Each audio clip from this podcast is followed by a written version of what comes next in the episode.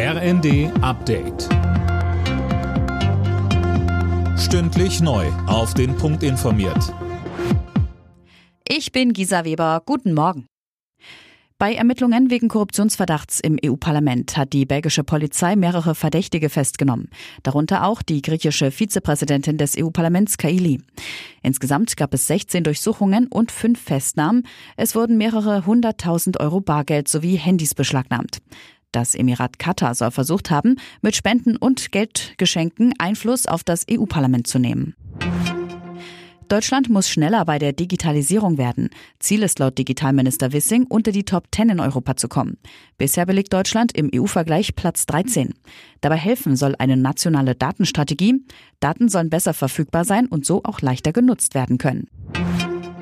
Für die schwimmenden Flüssiggasterminals an Nord- und Ostsee wird der Bund wohl deutlich tiefer in die Tasche greifen als gedacht. Das Bundeswirtschaftsministerium geht mittlerweile von knapp 10 Milliarden Euro aus. Linda Bachmann. Ja, und das, obwohl im Frühjahr noch von knapp 3 Milliarden Euro die Rede war. Jetzt seien die Kosten aber langfristiger angesetzt. Bis 2038 heißt es. Derzeit sind in Deutschland sechs Terminals angedacht, fünf davon im Auftrag der Bundesregierung. Damit soll Deutschland unabhängiger von russischen Gasimporten werden. Am Samstag nächste Woche wird in Wilhelmshaven das erste LNG-Terminal feierlich eröffnet. In Norwegen und Schweden werden heute die Nobelpreise verliehen. Los geht's mit dem Friedensnobelpreis.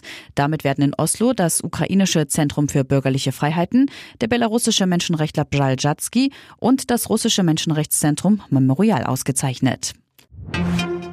Und Argentinien darf um den Einzug ins WM-Endspiel kämpfen. Das Team steht nach einem 4 zu 3 nach Elfmeterschießen gegen die Niederlande im Halbfinale.